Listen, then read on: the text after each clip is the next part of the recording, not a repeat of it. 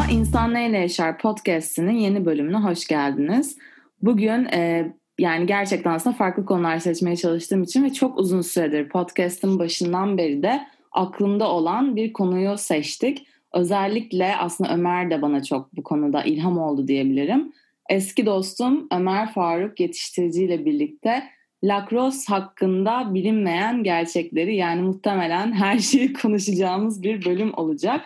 E, ne bu lacrosse? Daha doğrusu lacrosse sporu tabii yani ben de bununla çok karşılaşmıştım. E, bana kendisi bir lacrosse sopası hediye etti ve onunla salona gittiğimde bile aslında işi spor olan hocalar e, lacrosse branşı ya da işte disiplini ya da spor diyelim haşır neşir değiller aslında ve bunun en büyük sebebi de herhalde kültürel olarak özellikle belki Türkiye'de her ne kadar bir takımımız olsa da lacrosse sporunun çok yayılmamış olmasından dolayı e, tabii kendisine şimdi öncelikle e, kendisine hem tanıtmasını isteyeceğim hem de biraz lacrosse'un tarihiyle ilgili e, konuşmak isteyeceğim. Federasyonu olan ve e, aslında maçların, müsabakaların düzenlendiği bir spor. O yüzden de merak ediyorum e, Türkiye'de neden yayılmadı ve işte tarihiyle ilgili bir sürü anlatacak şeyi vardır Ömer'in. Çok da uzatmadan lafı hemen ona e, devrediyorum. Merhaba, nasılsın öncelikle? Hoş geldin.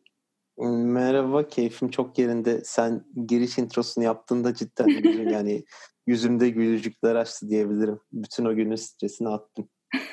Muhteşem. Yani beklemiyordum bu kadar enerjik, bu kadar tatlı. Yani daha önce bir podcast'e konuk olmadım bu birincisi. İkincisi de e, dinleyenler tahmin ediyordur zaten podcast'ten önce gayet normal bir konuşma tarzıyla konuşup on bir anda introyla falan girince bayağı hoşuma gitti. Ben şu an çok keyifliyim ya hadi hadi yapalım. ver gazı ver gazı süper muhteşem. Yorucu bir günün ardından podcast çekmek gibisi yok Aynen. diyelim. O zaman bize biraz kendinden bahsedebilir misin? Nasıl lacrosse sporuyla tanıştın? Normalde Tabii. neler yapıyorsun? Tabii aslında şöyle 25 yaşındayım İstanbul'da Kadıköy'de ikamet ediyorum. e, lacrosse sporuyla bundan 6-6,5 sene önce bir filmde tanıştım. E, o gün okula gitmemiştim. Üniversitenin ilk ayıydı diye hatırlıyorum evet. E, ilk defa okula gitmemiştim hatta onu da söyleyebilirim. Çok ilk ay çok inektim. Akademisyen olacaktım Guya. Çok tatlı hedeflerim vardı. Ondan sonra bir gün evet ya bir cuma günüydü hatta İngilizce dersi oraya kadar hatırlıyorum. Geç kaldım. Servise falan binemedim. Ee, evde çok sevdiğim bir ortam vardı. Ee, önümde laptop, bilgisayar açık, internetten bir şeyler bakarken aynı zamanda karşıda televizyon açık. Ben bu ortamı çok severim yani. ee, müthiş bir hakimiyet alanı. Kimse yok. Ee, salon bana ait. Ee, bir film çıktı. Çarpık Oklar diye. Kirk Film e, New York Syracuse'da e, Kızılderililere e, ait bir e, özel bölgede geçiyordu e, 2015 senesinde de e, orada dünya şampiyonası oldu. E, gidip ziyaret etme hatta filmde oynayan oyuncularla tanışma fırsatı buldum. Ay süper. Film, Çarpı Koklar. Filmde e, Kızılderililer oynuyor ve şey yani filmin oyuncuları aslında e, oyuncu aktör değiller. Lacrosse oyuncuları bu insanlar. Hı-hı. Gördüm çok hoşuma gitti. Zaten öncesinde güreş yapıyordum. E, ağırlık sporlarıyla uğraşıyordum. Yani sporun hep içinde olan bir insanım. Çok yani mücadeleyi çok seviyorum. Çok hoşuma gidiyor. Daha doğrusu şöyle söyleyeyim. Başkalarıyla olan mücadele gençken tabii çok da yaşlıyım şu an ama ergenliğimden bahsediyorum. O dönemler başkalarıyla olan mücadele hoşuma giderken şu an bireysel mücadele daha çok hoşuma gidiyor. Ee, bir araştırdım internetten. Ee, İstanbul Sultanları e, diye bir sayfa buldum. Ee, mesaj attım bir sonraki hafta sonu beni antrenmana çağırdılar. Yani giderken e, bu işi yarı profesyonel ya da profesyonel ya da milli takım seviyesinde yapacağımı hiç düşünmüyordum. Bu, benim için herhalde bir hobi olacak diyordum. E, fakat e, başladıktan sonra o kadar keyifli ve benim için bir, bir tutku haline geldi diyebilirim. Çok keyifli bir spor. Öğrenmesi acayip keyifli bir spor. Devam ettirmesi çok farklı keyifli e, müsabakalar keyifli. Yani spor, bu disiplin hakkındaki e, birçok şey bana çok keyifli geldi. Koçum da o zamanlar Amerikalı bir koçumuz vardı. Patrick, eşi Türktü. Onlar tekrardan Amerika'ya yerleştiler şimdi. Birazcık elimizden tuttu diyebilirim. 11 aylıkken beni 11 aylık bir oyuncuyken beni Amerika'ya götürdü. Bir ay orada kaldım. E, bu işi Kızılderililerden yani bu sporun gerçek sahiplerinden falan öğrenince de e, bırakamadım. Peki şey lafını bölüyorum e, affedersin. Şeyi bilmeyenler için ki bilmeyenler çoktur diye düşünüyorum. Lacrosse spor nasıl bir spor? Biraz anlatmak ister misin? Lacrosse sporu şöyle. E, baktığınız zaman e, birçok birçok disiplinin birbiriyle karışmışı gibi diyebiliriz. Yani ho- hokey temelli e, hareketlerden tutun. E, birazcık da Amerikan futbolundaki o sertlik diyebiliriz. İki kale var. İki farklı lacrosse var. Öncelikle oradan başlayayım. Birincisi kapalı salonda oynanan e, buz hokeyi sahasının buzsuz halinde oynanan bir diğeri de bildiğimiz futbol sahasında çim üzerinde oynanan lacrosse. E, birisi saha lacrosu, birisi salon lacrosu. Saha lacrosu 10'a 10, e, salon lacrosu da 6'ya 6. Ben bu tabirleri aslında şu an Türkçeleştirip söylemek istiyorum. Çünkü ülkede çok yaygın olmadığı için hı hı. E, biz de yabancılardan çok destek aldığımız ve onlardan öğrendiğimiz için e, takılırsam kusura bakmayın. İlk defa bu kadar bir konuk olduğum bir programda e, Türkçeleştirerek anlatacağım. Çok çok da tatlı olacak bence. İşte dediğim gibi salon lakrosu 6'ya 6, sağ lakrosu 10'a 10 oynanıyor. Amaç e, gol atmak, topu rakip kaleye sokmak. Fakat bu bu söylediğim kadar basit bir şey değil. Çünkü elinizde bir sopa var. Sopanın ucunda bir ağ var. Topu bu ağın içine taşıyorsunuz. Ee, rakip takımın oyuncuları gelip belli kurallar çerçevesinde size sopalarıyla ya da vücutlarıyla müdahale edebiliyorlar. Müdahaleler e, pozisyonuna göre sert müdahaleler de olabiliyor. E, istenmese de pozisyonuna göre sakatlıkla sonuçlanabilecek müdahaleler de oluyor. Akıllı oynadığınız zaman e, çok rahat tabii bunlardan kaçınabiliyorsunuz. E, bu sebeple gol atmak kısmı zorlaşıyor. E, dediğim gibi handboldan, buz hokeyinden, Amerikan futbolundan, futboldan bir örnekler vererek insanların kafasında canlandırabiliriz. Ama göründüğü kadar da dışarıdan göründüğü kadar da sert bir spor olmadığını belirtmem lazım. Peki sana bir şey soracağım. Hazır yeri gelmişken bir kaynakta şey okumuştum.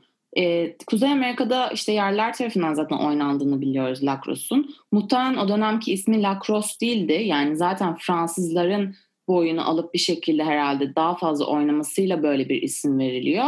Ee, şey okudum yani bu çağlar boyunca aslında çıkan savaşları ve sorunları çözüme kavuşturmak için oynanıyormuş bu spor. Yani lacrosse bu sebeple oynanıyormuş diye bir yerde okudum. Bir de sana sormak istedim bu şekilde mi başladı? Şöyle e, biz şu an biliyoruz ki e, Kuzey Amerika kıtasındaki en eski sporlardan bir tanesi. Daha doğrusu ilk çıkış şeklinde spor değil. E, şu an spor olarak bahsediyorum ama 12. yüzyıla dayanan, temelleri 12. yüzyıla dayanan e, Kuzey Amerika yerlilerinin, biz Kızılderili diyoruz, hı hı. E, kabileler arasındaki anlaşmazlıkları savaşmadan çözmek için e, kullandıkları aslında e, buna bir alternatif hukuk demek e, yanlış olmayacaktır. Bu, bu kısmı beni çok cezbetmişti zaten bir hukuk fakültesi öğrencisi olarak.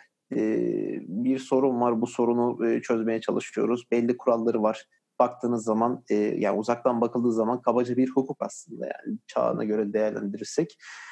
E, ve e, aslında Kızılderililerin e, dini inancı, kendileri öldüklerinde e, tanrılarıyla beraber öteki tarafta Lakros oynayacaklarına inanıyorlar ve bu inanış hala günümüzde çok enteresandır ki devam ediyor. 2015'te ben yanlarına gittiğimde yani gerçekten tahmin etmiyordum. Fakat bu şekilde devam ediyor. E, kültürlerini bir nebze koruyabilmeyi başarmışlar.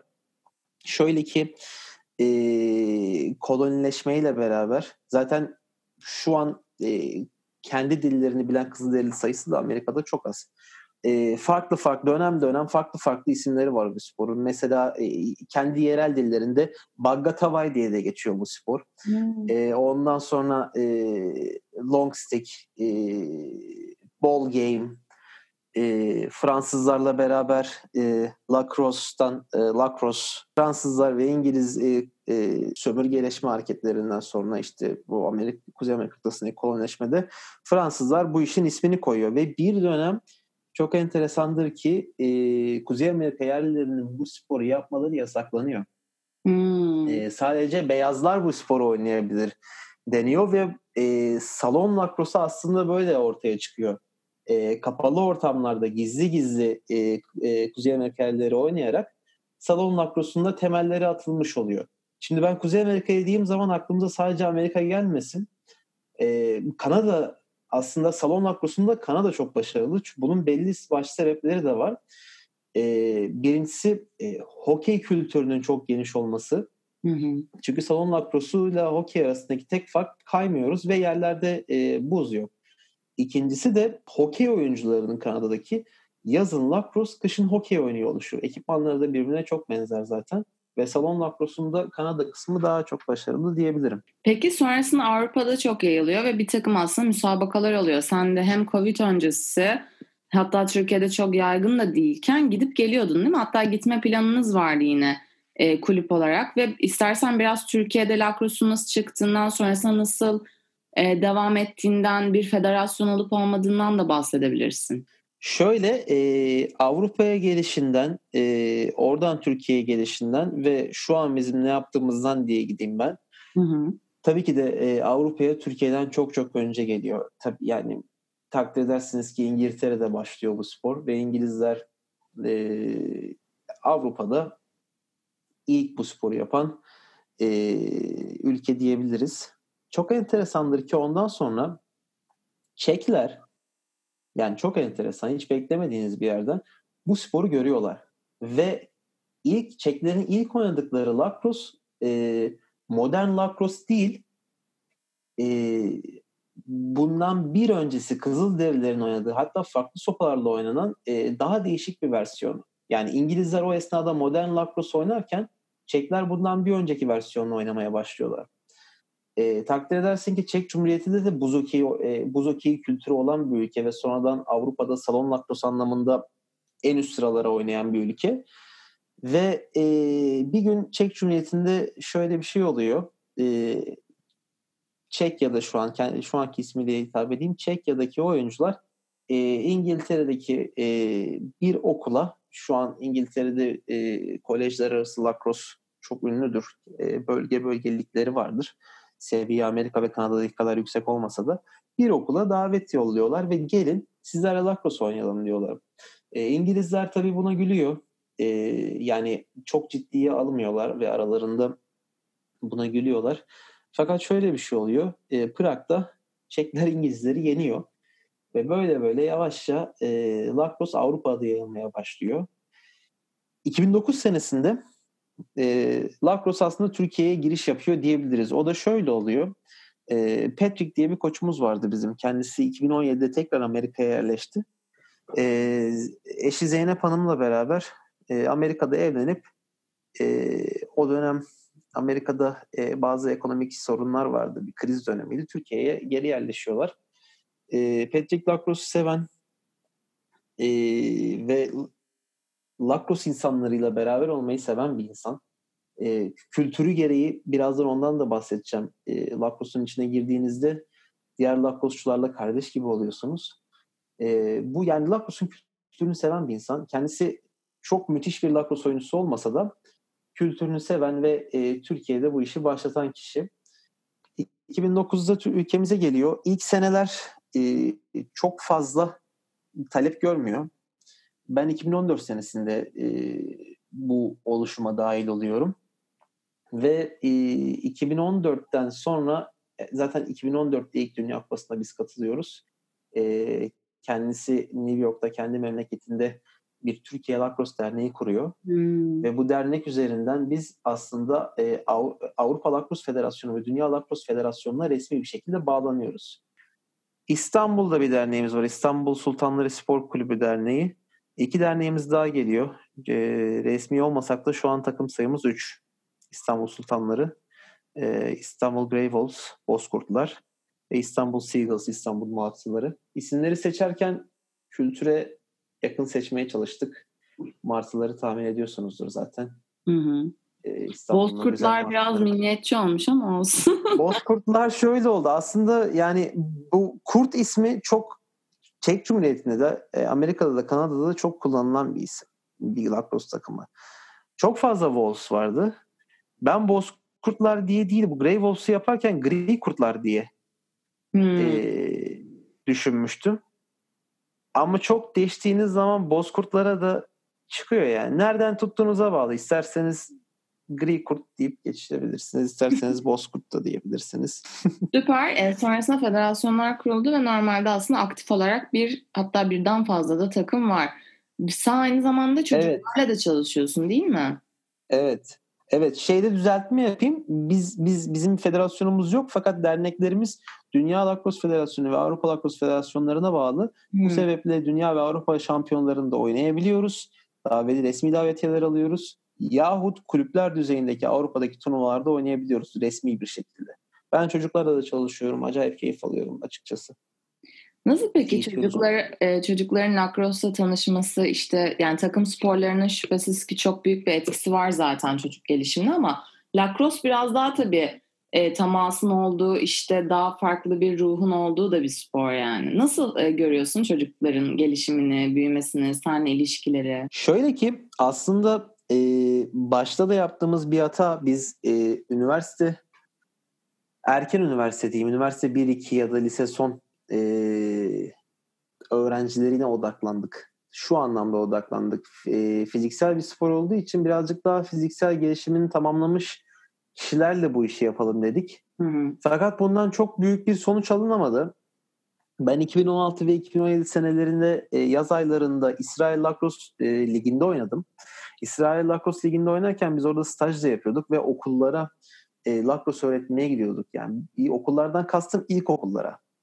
E, gayet yaşı ufak çocukların bu işi çok hızlı kapabildiğini fark ettiğimde e, ben daha oradayken döndüğümde yaşı düşüreceğiz ve ne kadar erken başlayabilirsek e, o kadar iyi gözüyle bakıyordum meseleye.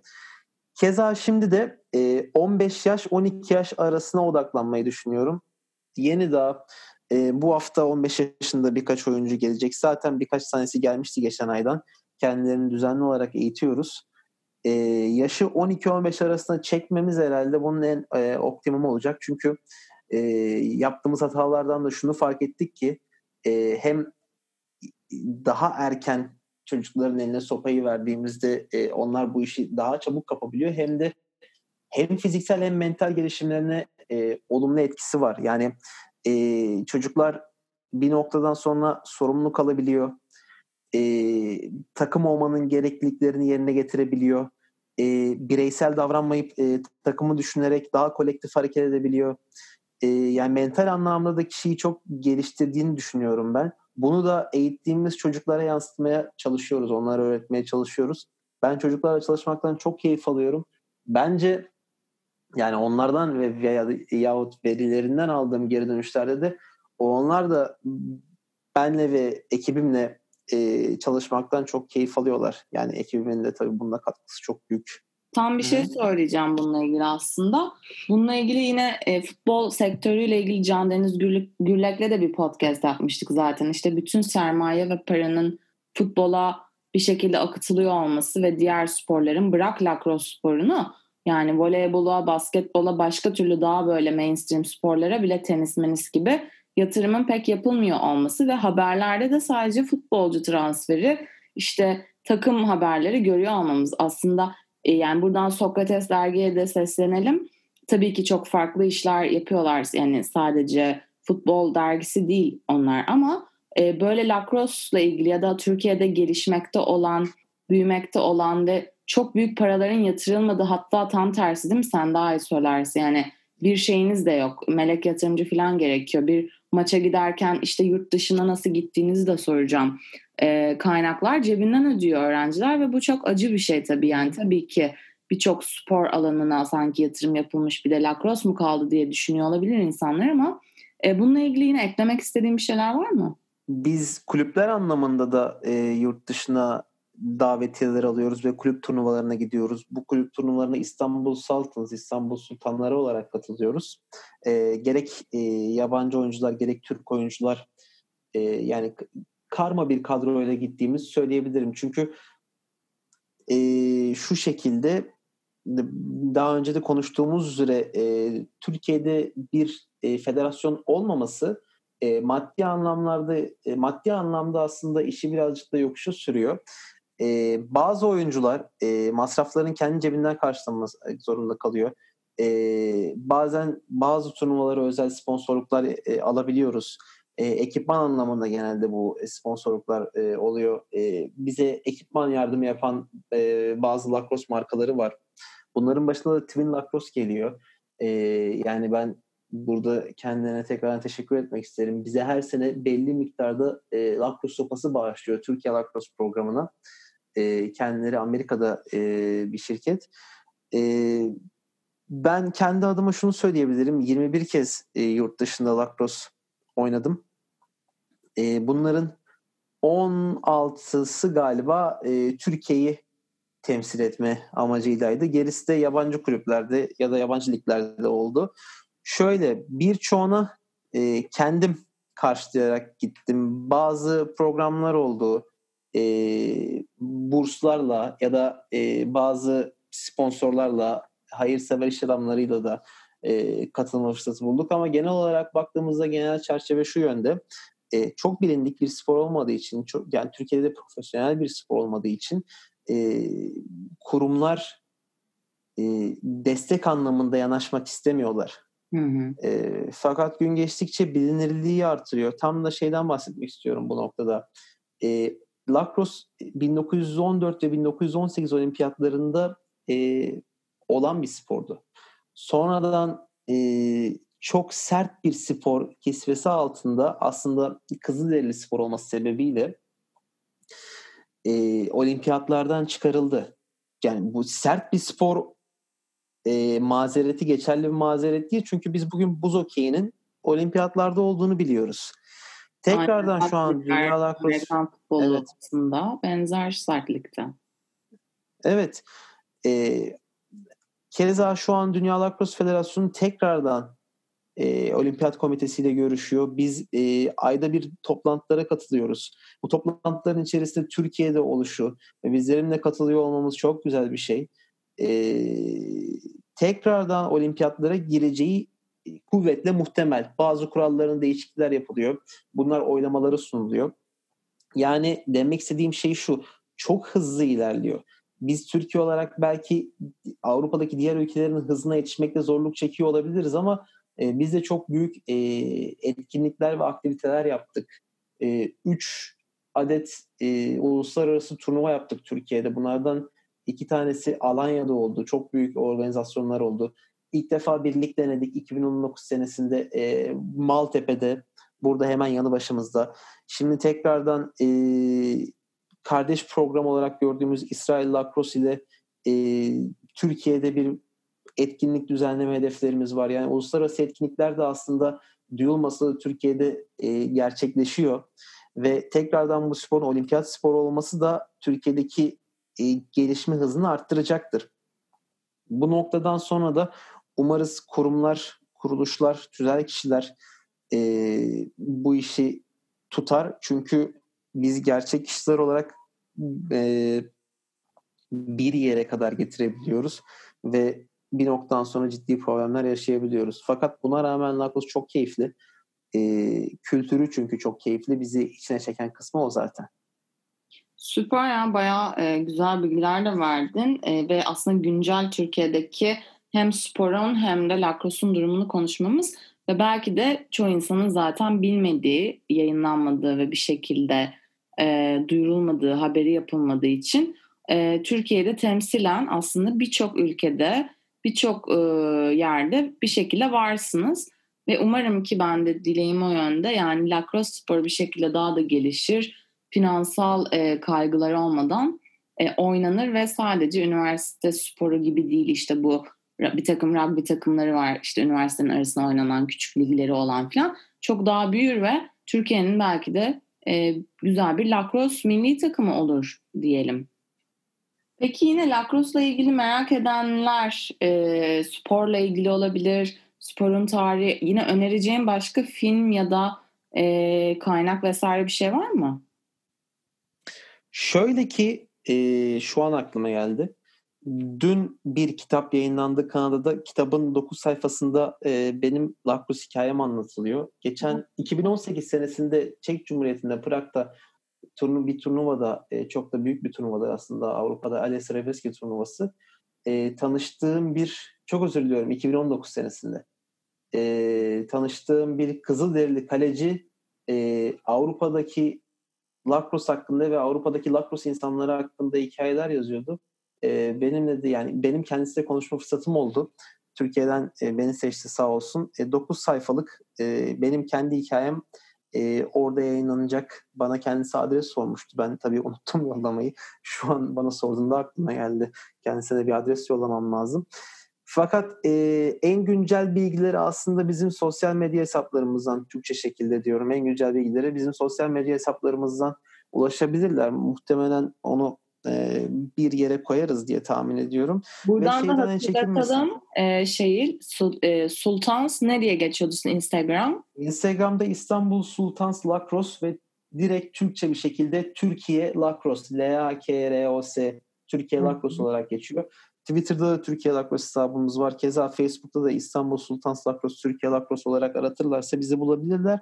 Buradan e, soru sormaya çekinmesinler. Biz yıllardır zaten buradan gelen soruları yanıtlıyoruz ve bu yanıtladığımız kişiler arasından şu an çok iyi lakrosçu olup e, hem milli takımda hem de kulüp takımında bizi yurt dışında e, temsil eden arkadaşlarımız var. Bizim aslımızda bu hoşumuza gidiyor yani. E, bu şekilde olması hoşumuza gidiyor. Çekinmesin insanlar lütfen. Çok sağ ol Ömer. Çok hoş bir sohbetti. Bence Lacrosse hakkında e, hem hiçbir fikri olmayan insanlara da ışık tutmuş oldu söylediklerin. Hem de biraz fikri olup da Türkiye'de Lacrosse'un durumunu bilmeyenler için de biraz eleştirel, biraz da yine tarihi anlatan bir konuşma oldu. Çok sağ ol vakit ayırdığın için, katıldığın için diyeyim. Ben teşekkür ederim. Ee, çok keyifli bir podcast oldu diyebilirim benim. Bir sonraki bölümde farklı konular ve konuklarla görüşmek üzere diyelim. Hoşçakalın, Lacrose'la kalın.